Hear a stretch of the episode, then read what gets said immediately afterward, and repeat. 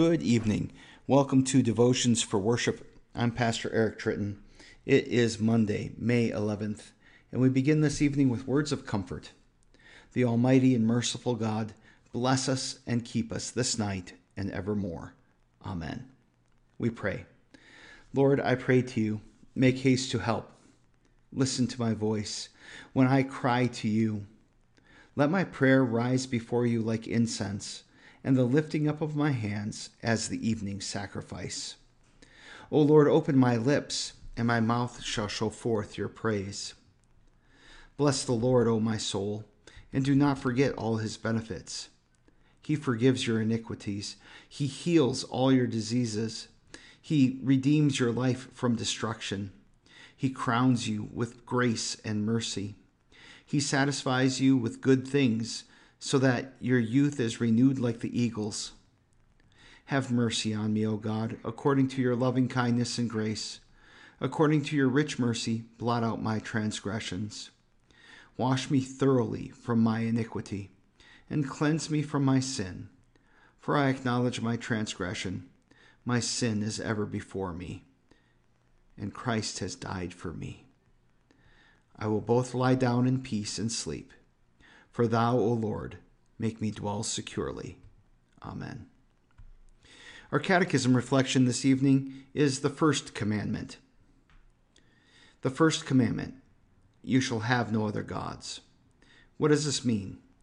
We should fear, love, and trust in God above all things. This commandment is first because it actually is the key to all the other commandments. All the commandments tie back to the first and find their source in the knowing of who or what your small g God is. So as we approach this commandment, we need to ask, what is a God? Perhaps your first thought when you see the word God with a small g is of idols and personalities worshipped as though they were divine. Certainly the pantheon of Greece, Zeus, Hera, Poseidon, Athena, and the rest. Egypt, Ra, Horus, Set, Isis, and the gang.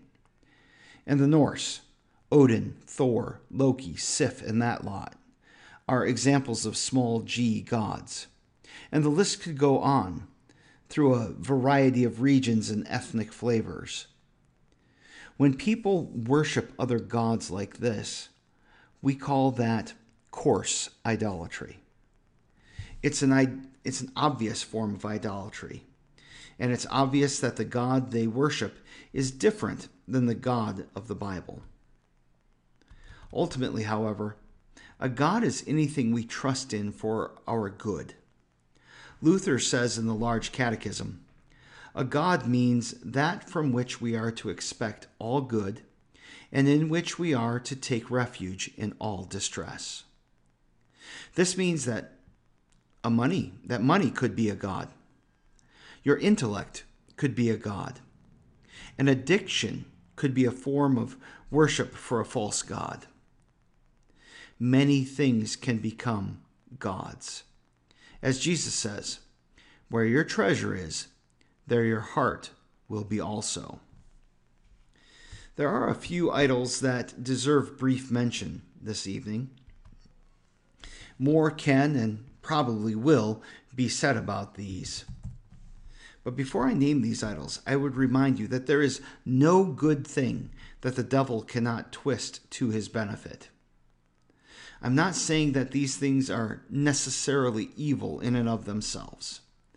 They can, however, be made into idols that you might worship, sometimes inadvertently.